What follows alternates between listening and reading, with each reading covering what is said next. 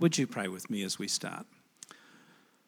Holy Father in heaven, we give you thanks for all of your kindness. Show to us an insight today into your word, we pray. Let the Holy Spirit guide our minds and our hearts as we hear and receive. Amen. Well, you know, Lamentations is one of those books that hardly anyone ever reads. Most people find it pretty depressing, and it seems to be very Jewish and not very relevant to what we as Christians wish to read. I'm going to try to help you to find a way into it today. Stuart's allocated three weeks to this book, and I'm taking the first sermon. So somebody else will take the others. Now, Lamentations is not like many other books. Mostly you can sort of divide it up and sort of give a couple of chapters to one person, a couple of chapters to another. But Lamentations is a work of art. It's like studying Monet's water lilies, for example. You, you wouldn't divide it up into thirds and sort of examine a third each week.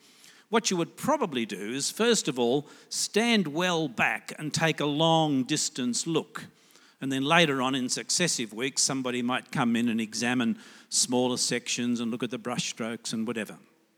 And so, what we're doing today is to take this long distance look. The book was probably written by Jeremiah the prophet immediately following the destruction of Jerusalem, following the, the siege of Jerusalem by King Nebuchadnezzar of Babylon. After that, the nation of Judea was taken into captivity where it stayed for quite some time. So we do need to understand a little history, but I'm not going to do too much today. But you might just like to reach out, turn the knob on the seat back in front of you, switch it to the history channel, and let's begin. So the king of Judea refused to pay tribute to King Nebuchadnezzar. The city was besieged by the Babylonians the king of the time, King Zedekiah, tried to escape all on his own. There you go. Royal families and all that sort of thing. And he went out through a secret passageway with his children and a lot of the nobles of the land, and they, and they headed off in the open country. But they were overtaken by the Babylonian armies anyway and captured. And this is the gory bit, I'm sorry, but the Babylonians made him watch as they killed all of his sons all of the nobles that came with him, and then so that that would be the last thing that he would remember, they took out his eyes. And then they took him captive off to Babylon. The Israelites had believed that God would not let them down. They thought that he would save his people, that Jerusalem would be an eternal habitation. There'd always be a king of David's line on the throne. they were disappointed. After a long siege of Jerusalem, the invasion commenced on the seventh day of the Hebrew month of Av in 587 BC. Continued through to the 10th, three days of siege, of invasion, and the actual destruction of the temple took place on the 9th of the Hebrew month of Av. Remember this date, it's important. In Hebrew, the date is called Tisha B'Av, the ninth of Av. It's regarded as the most tragic day in the Jewish calendar.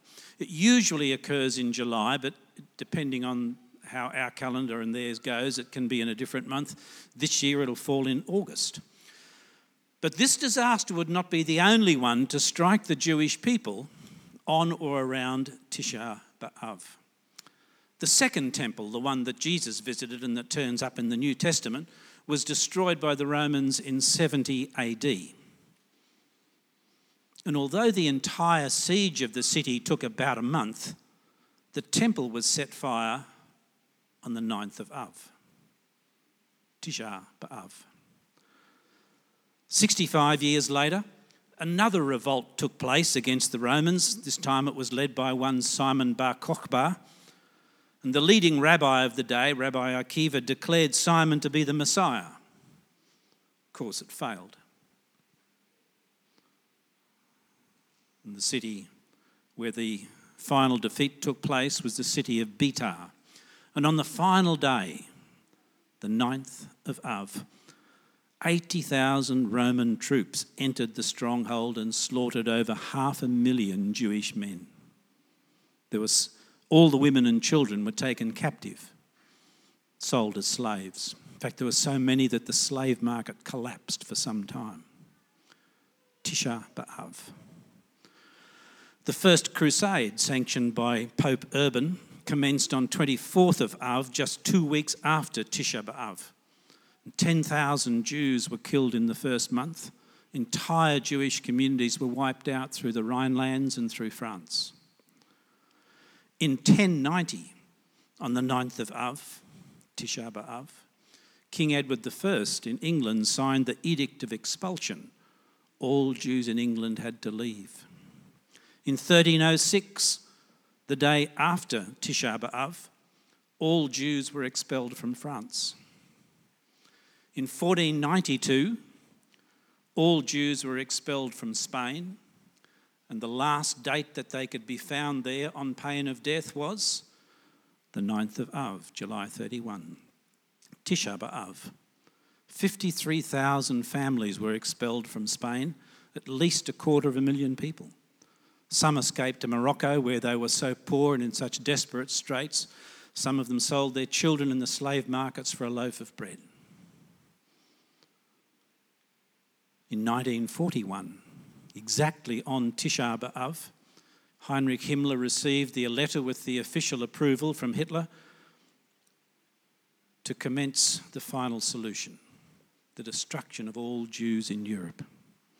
In 1942, on Tisha B'Av, the trucks rolled into the Warsaw Ghetto and the mass deportation of Jews commenced as tens of thousands were transported to Treblinka, Auschwitz, Bergen-Belsen. These are just some of the tragedies that have fallen upon the Jewish people on or almost on Tisha B'Av. Of course, hundreds of others have happened at other times of year. In one of the rabbinic commentaries on this book of Lamentations, Moses is said to address God using these words Lord of the universe, you have written in your law, whether it be a cow or a ewe, you shall not kill it and its young both in one day. But the enemy has killed many, many mothers and sons, and you are silent. There was no response from God recorded. On Tisha B'Av, Jews hold a solemn 25 hour fast. The book of Lamentations is read in synagogues to this day, will be done this year in the two synagogues here on the Gold Coast. August 10 11 is Tisha B'Av this year.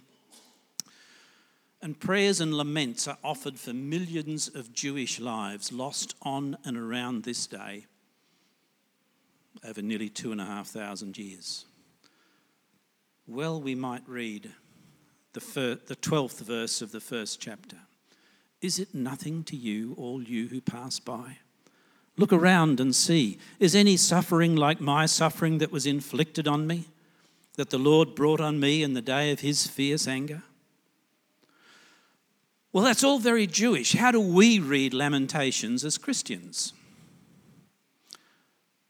My standard approach when I look at a new book, and to be honest, I, would read Lamentations before Stuart asked me to preach on this, but I'd never really thought about it.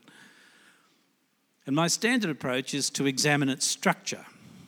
It's, it's a useful way in. So in Lamentations, all five chapters have 22 verses, except for chapter 3, which has 66. Each of chapters 1, 2, 3, and 4 are acrostics. That is to say, each verse starts with a, the, the succeeding letter from the Hebrew alphabet. There are 22 letters in the Hebrew alphabet, so each sentence starts with a new letter Aleph, Bet, Gimel, Dalet, and so on. So 22 verses. Aleph is a silent letter in Hebrew. So you might say that each verse, each chapter rather, starts with a moment of silence. And the third chapter is a kind of triple acrostic. Each letter is used three times to start new verses, so A, A, A, B, B, B, and so on. So there are 66 rather than 22 verses. And the last chapter is not an acrostic at all. It still has 22 verses, but the initial letters are random. It's, though the, it's as though the orderliness and structures that have governed the whole story up till now have been broken.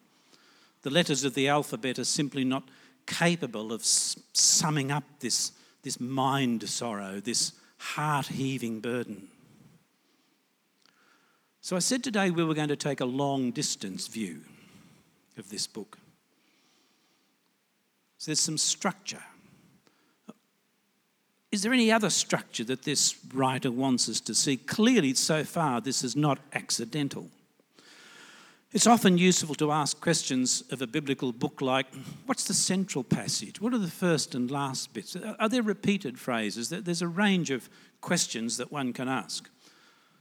Well, finding the centre of this book is pretty easy because it's so systematic. It's not always as easy in, in all biblical books. It must be in the middle of chapter 3, logically. And since it has 66 verses, we'll look at the three verses that lead up to the centre. For no one is cast off by the Lord forever. Though he brings grief, he will show compassion. So great is his unfailing love. For he does not willingly bring affliction or grief to anyone. Well, that looks pretty helpful, does it not, for our study? Right here in the middle of this book, it's as though this poet is giving us the core of a hope in the midst of the tragedy. And in the midst of whatever tragedy you've walked in this morning in your heart, there's hope. So let's dig a little bit further as students into this centre point idea and just see what the 11th verse in some of the other chapters are.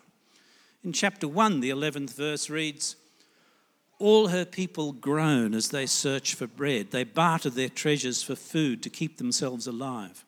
Look, Lord, and consider, for I am despised. In chapter 2, the 11th verse reads, My eyes fail from weeping, I am in torment within.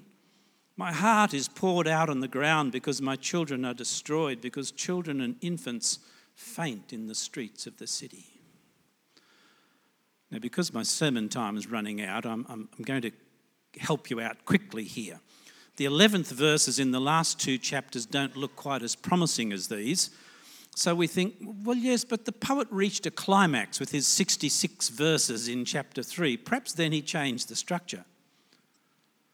So we go to the last verse of chapter 4 and we read, O daughter of Zion, your punishment will end. He will not prolong your exile. But, O daughter of Edom, he will punish your sin and expose your wickedness. And the last verse of the last chapter reads, unless you have utterly rejected us and are angry with us beyond measure. Now, it helps to know that the Jewish custom in public readings of Scripture goes like this If the last verse of a reading is in any way negative or unpleasant, you simply go back until you find a more pleasant verse and you read that again after the last verse as the last verse. It's quite a nice custom. I think we should adopt it. And the second last verse in our book reads Restore us to yourself, O Lord, that we may return.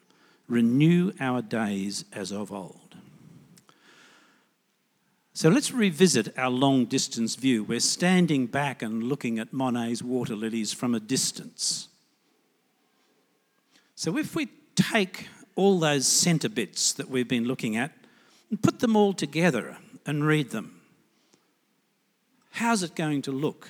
We can get rid of all of the, the stuff that's around the side and just focus on the main parts. And we'll find that there's a very encouraging poem right through this book.